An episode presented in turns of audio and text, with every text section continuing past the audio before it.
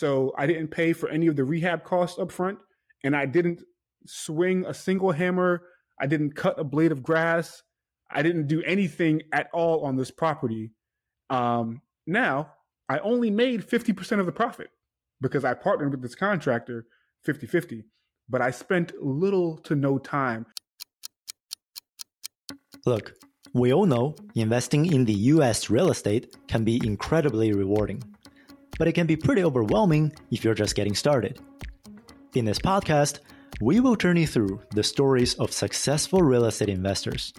Most of them were just once in our shoes, starting with zero investing experience, working at a W 2 job, or even coming from a different country. And yet, they have managed to build wealth and freedom through real estate. My goal here is to equip you with the right mindset, strategies, and expectations so you can navigate the landscape of real estate investing with confidence. Welcome to the First Gen Real Estate Podcast. I'm your host, Austin Wang. What's going on, everyone? Welcome back to another episode of the First Gen Real Estate Podcast. In today's episode, we're all going to be talking about how to get started in real estate while you have a W 2 job. In this episode, we're joined by the principal of 24 Capital Group, a real estate private equity firm based in Connecticut, specializing in helping investors investing passively in cash flowing real estate deals. And by the way, he is also a software engineer by trade. Welcome to the show, William Hollis. How are you doing, Hollis? How's it going, Austin? Thanks for having me on, man. I'm happy we're finally able to uh, get together uh, after, you know, talking through emails and stuff like that for a while. Absolutely, man. Super excited to have you on the show. And I mean, before we get started, you and I are both software engineers. And, you know, I'm still at the pretty early stage on beginning my real estate career while having a W 2 job. But you've already made a lot of progress on that front. So, can you just give us a little bit of background on kind of where you are right now? Yeah, absolutely. So, right now, um, I'm I'm kind of I would say in a, in a growth stage. You know, I went through the whole education period. I had the analysis paralysis for a little while. Um, did like one or two one or two deals, smaller deals. Uh, we did a, a, bigger deal last year, a short-term rental portfolio, and now we're looking to expand into more short-term rentals, multifamily, mobile home parks. Um, you know, things that will cash flow for us. As, as, you mentioned in my bio, that's kind of my focus. So I'm in a growth stage now, um, trying to expand a little bit. I love the mindset of you're in the growth stage right now, and you're actually looking at multiple types of different assets from short-term rentals to uh, RV that you have mentioned, an RV park. So before we get into that, can you just tell us the very first thing that went through your head when you were trying to get started in real estate investing when it comes to just getting started when you have a W 2 job? How do you adjust that, adjust your time, your energy, your mindset? Yeah. So the first thing that came to my mind was, I can't do it. Um, that was literally the first thought I had. And then this kind of goes back into my childhood, some of the limiting beliefs that I I kind of grew up with. Um, you know, growing up as a lot of people do, you don't have don't have a lot of money. I'm from New York, from Queens, New York, Hollis, Queens. In fact, like my last name, um, and you know, property is expensive there. If you're looking at buying even a single family house, it's already easily half a million dollars for a very modest home and you know just a really average neighborhood. So even as, as I after I became an adult, I just didn't believe that I could actually buy, afford to buy real estate. Um, and the biggest mindset shift for me came about when a buddy of mine, uh, who I didn't actually know was into real estate, but he calls me up one day and says, Hey, I'm going to this real estate meetup um, right around the corner from your house. Do you want to come? I said, Oh, wow, sure. I didn't even know you were, you know, you were interested in real estate. So I go to this meetup and I start to hear about all of the different ways to invest in real estate. Some of them um, required very little to no money uh, out of pocket. Some of them are a little bit more creative. Some of them required a little bit more, you know, pounding the pavement, uh, kind of boots on the ground type of work. And so once I was at that conference and I heard about all these different possibilities, that's when the wheels really begin to turn like, oh, wow, this might actually be possible for me to do. So I think that's really is, is a great first step is kind of getting outside of your own head. You know what I mean? Um, get outside your comfort zone and learn about what the different um, ways to get into the game are. I love that. And I think that with that mindset shift is how a lot of people started to think that, oh, this is possible for me. This is doable for me. Let me see how exactly this works. Now, when it comes to having that transition, what is it? Is there anything that is really frustrating to you when you were trying to get started? You mentioned about analysis paralysis, but what was it? What was about it that made you feel really hard to actually get started to take that action? Oh man, the, the fear. So I got my I got my start wholesaling, right? So for anybody who doesn't know what that is, basically you're uh, flipping contracts um, to sell a house. So you get a house, you you um, negotiate the price down to where you have a little bit of a spread, and you actually sell your rights to to that house to someone else for a little bit of a profit. Now, with that, it's not quite real estate investing per se because you don't really take any ownership, but it is real estate activity, if you want to call it that. Right. So with that type of um, transaction, there's a there are a few moving pieces, and if everything doesn't, you know, fall into place at the correct time, then the deal will fall through. You know, you can ruin your reputation, perhaps, or that's what I'm thinking in my head. Like, oh, no one's ever going to trust me if I don't like make every deal happen. If I don't follow through on every single lead, it's all going to fall apart. And it's going to be terrible. Um, so those types of thoughts were really what kept me from, you know, taking a, meaningful action for a long time. Wow. So, and after overcoming that, what is the inflection point where you're like, oh, this is actually working. This is something that I can scale and I see the benefit of doing that. Let me put more energy on scaling my real estate portfolio rather than focusing on this current job that I have. Yeah. Um, so really it's getting that first deal done. Um, you know, it, it's it's a little bit tough to get over those to get over those mental hurdles and for somebody like you know guys like us who really focus on the analysis that really can bind you up for a little while because during your analysis uh, you're looking at everything that could go well but also you see all these other things that could go terribly and just like a thousand percent a thousand percent and so now you don't want to move right um, so you have to get get over those first things, and so start small. Honestly, start small. And this is something I did, and I still kind of do, even to the, to this day. I will trade money for education.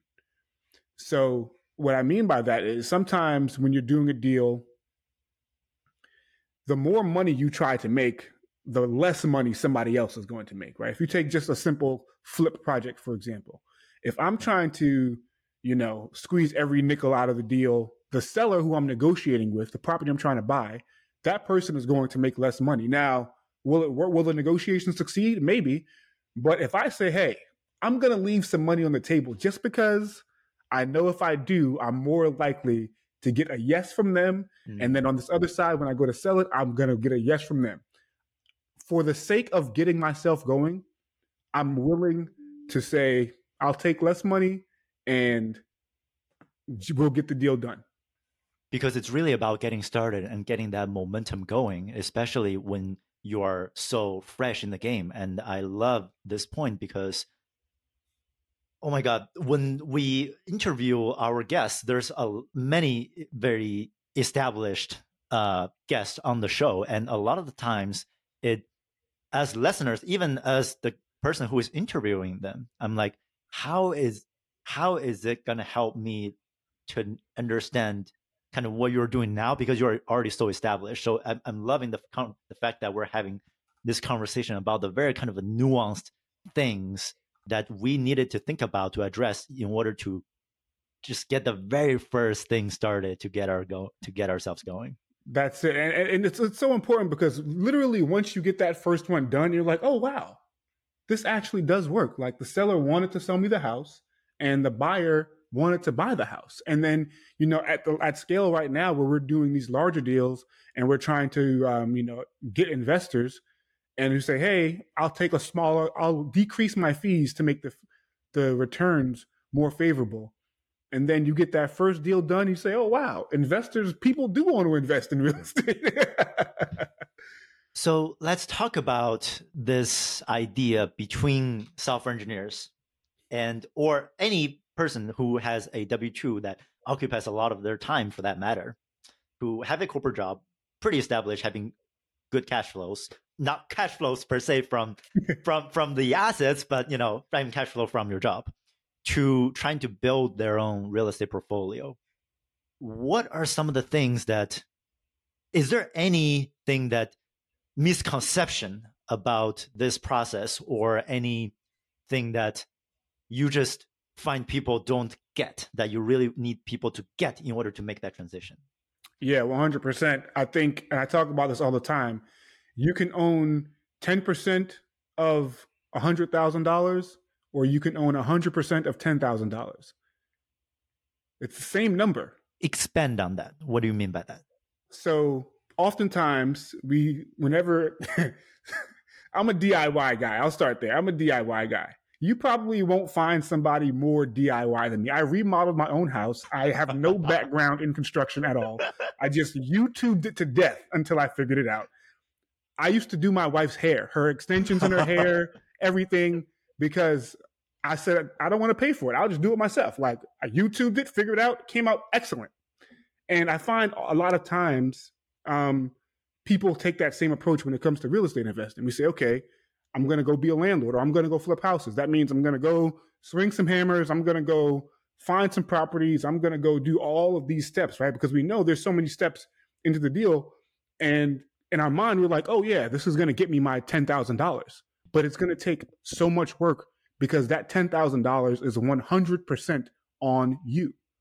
Versus if you look at a larger project and you say, you know what, I'm going to take one role or responsibility I'm going to go find some partners, find somebody to bring me deals. I'm going to find somebody to manage properties. I'm going to find somebody to do my rehabs. Now I'm I'm giving away pieces of the pieces of the pie, right? I'm giving away pieces yep. of the pie, but now I only need 10% of effort. And I get the same result.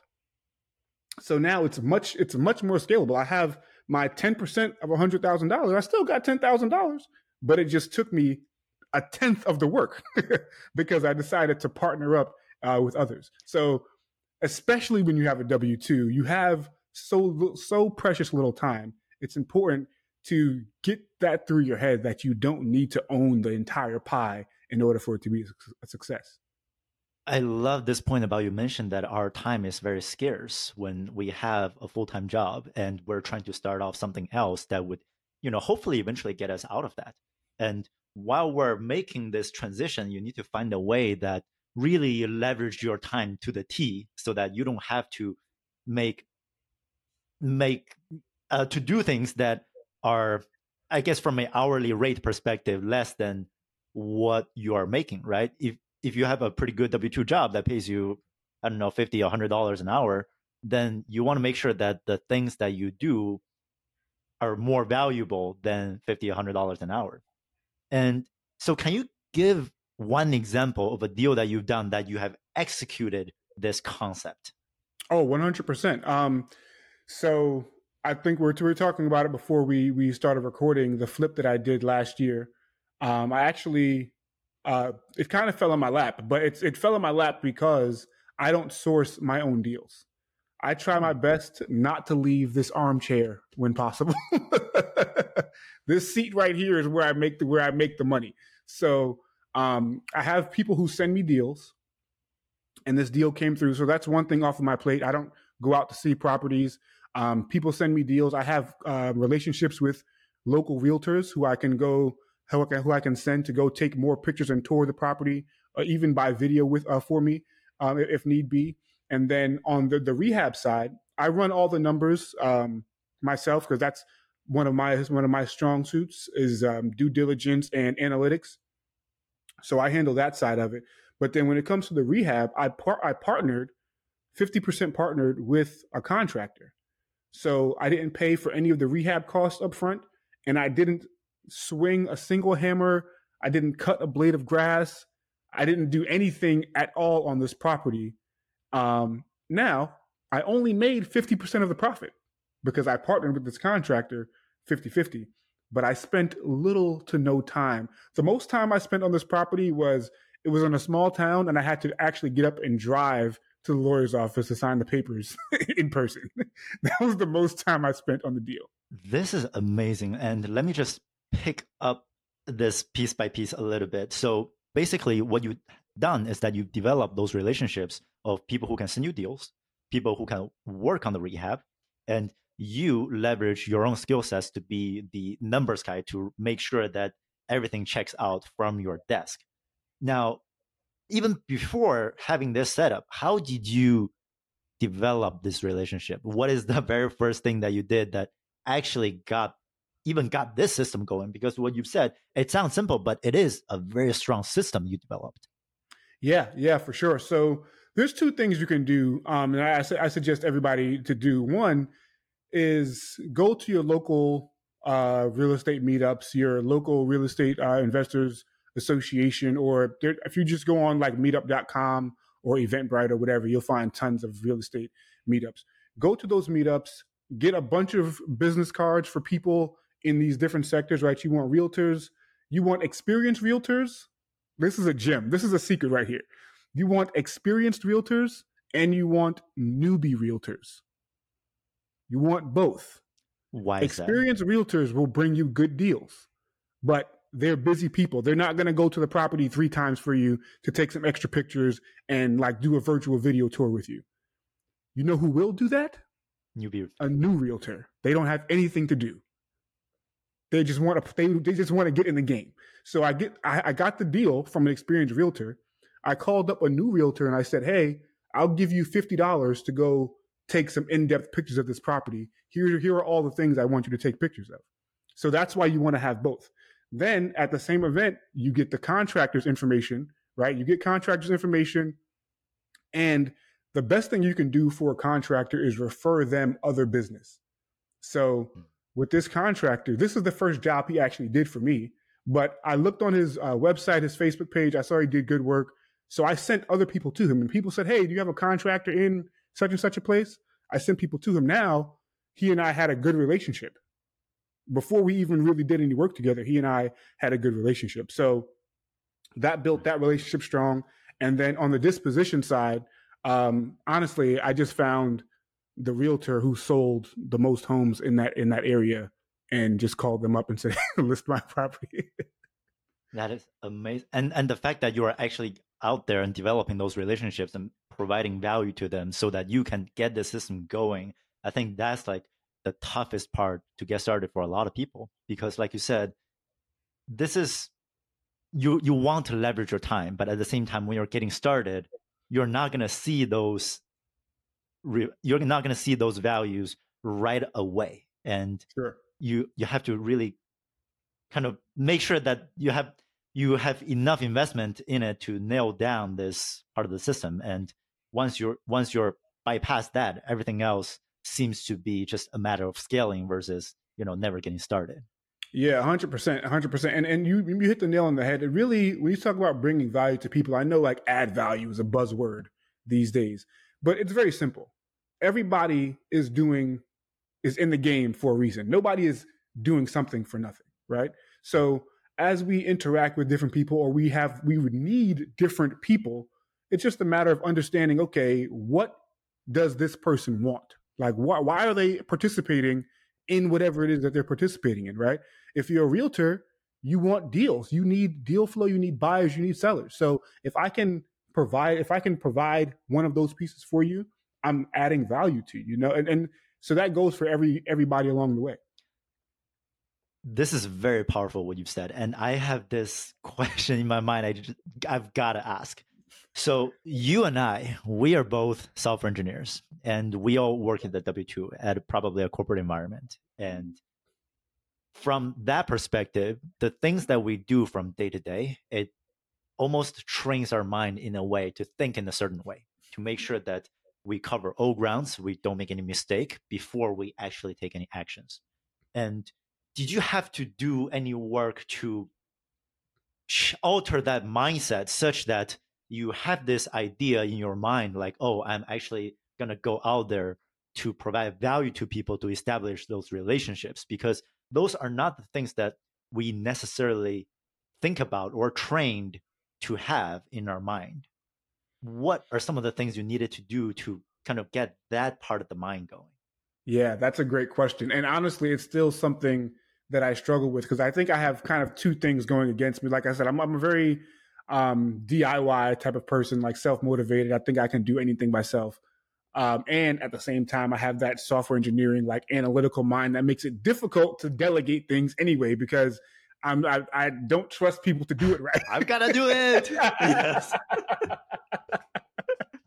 so um, it's it's constant it's constant work. I think I still struggle with that. You know, even now in my business, like I'm, you know, you need a website. Do you hire somebody or do you do it yourself? I can definitely build a website in my sleep, and I'm like, oh man, it's gonna I could do it so much better, but it's going to take me so much time. It's like this catch constant, um, constant catch 22. I, I think one thing I have legitimately learned, and this is going to sound a little cliche, but honestly, if you come uh, look at things from a viewpoint of helping other people, you will make money eventually, and that's been something I've actually experienced. Um, I have I've had deals where, again, like I said, I left money on the table not so much because I didn't think the deal would go through, but because I saw the person actually could benefit from this extra assistance. Um, and approaching it like that kind of separates it a little bit from the analysis to say, okay, let me just make this more about uh, people than it is necessarily about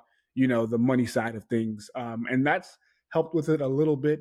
But to be honest, it is 100% still something that I struggle with. And, um, you know, day by day, you just try to always uh, analyze yourself and, and, and, you know, reflect and see how you can improve. I love that. I absolutely love that because when it comes to like when you said that when we get started, we have to, everybody have to get past that educational phase of reading all the podcasts, reading all the books, listening to, watching YouTube videos, listening to podcasts. And once you get past that is the action time and how do you get to that action time is a lot of times what you know prevented us to go to the next phase so yeah.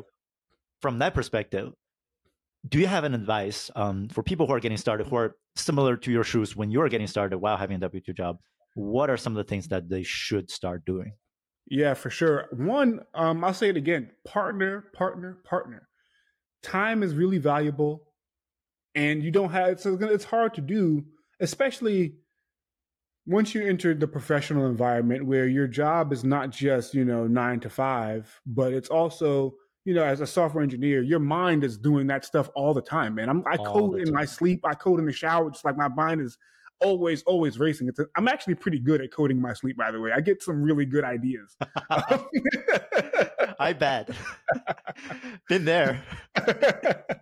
So um, having a partner, one, it has there's like a level of accountability there, right? So if you have a partner um, in, in, your business and you say, okay, our goal is to do you know five deals this month, and you have your action items and, and steps and things that you need to go through, well, you can't just sit on the sidelines. Your partner's gonna just gonna look at you and say, hey, man, what have you been up to, right? So that's one thing. It helps with the accountability. Helps to take some of the load off of your plate a little bit. Mm-hmm. Um, and the other thing, start small you don't need to go too crazy and find what you're good at. Really try to do your best.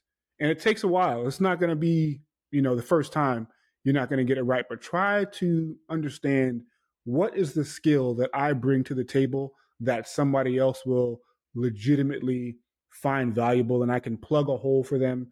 Um, and I'll get a small piece of the pie. I'm not going to get the whole pie, but also I don't have infinite time, right? So um, really understanding your unique ability and leveraging that to the full. And what has that unique ability been for you? Sure. So I'm a little bit odd. I would say,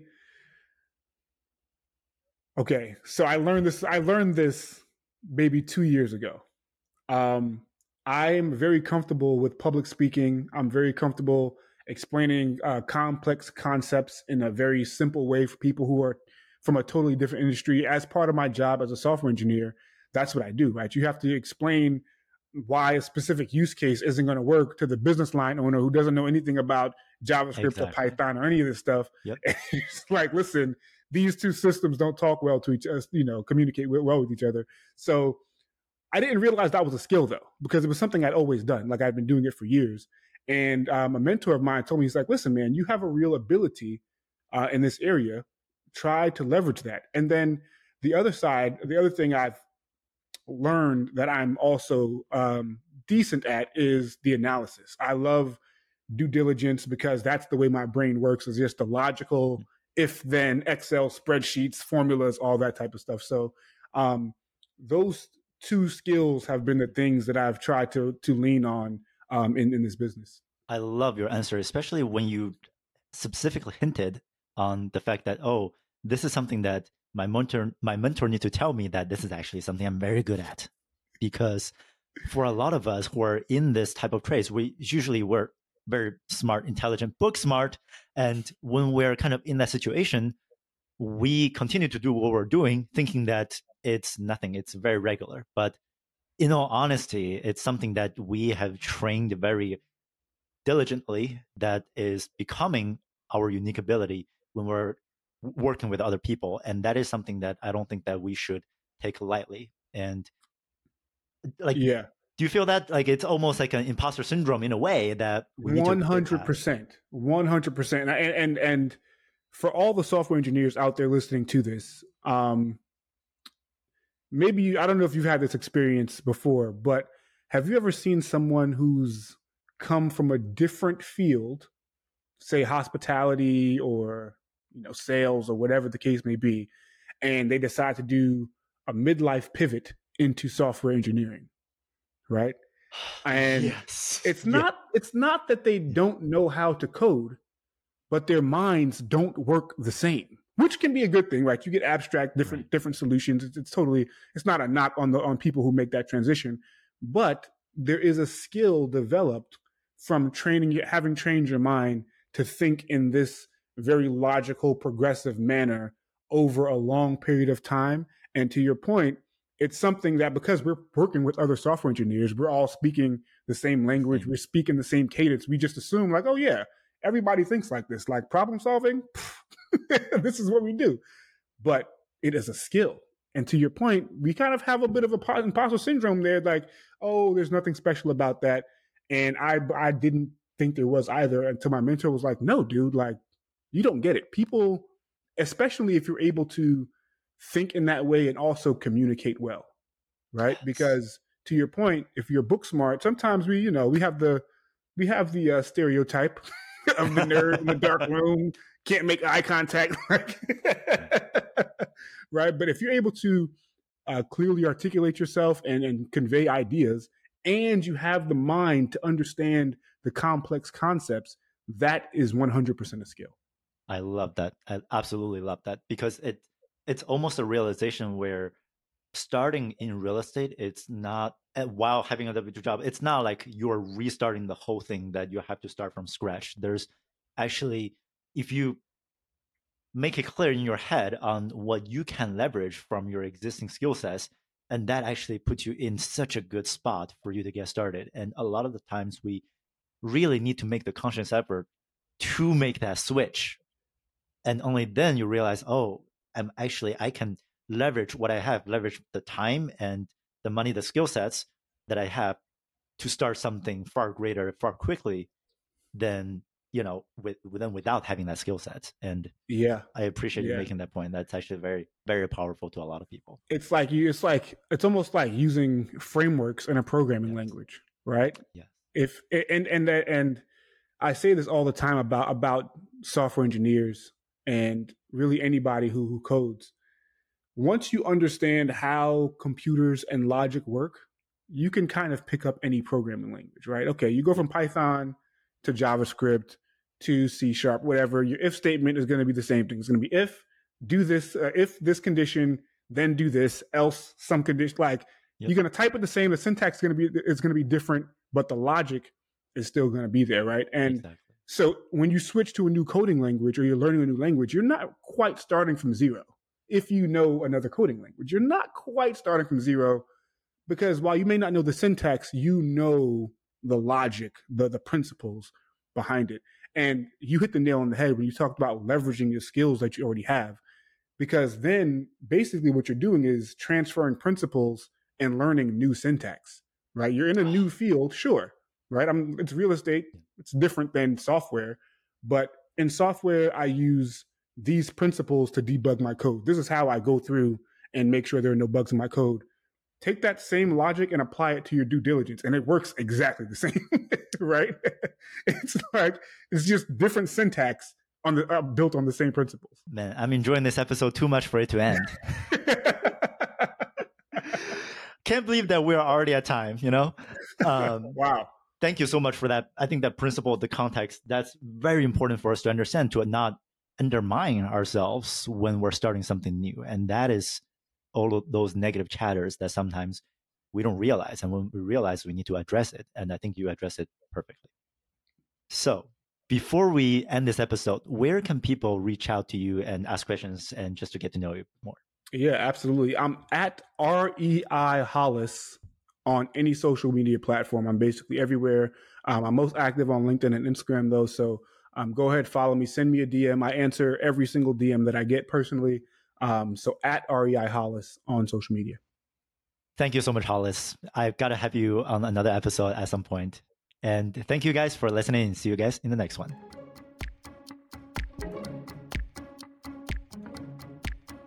If you enjoyed this episode, please share with someone who you know would find value.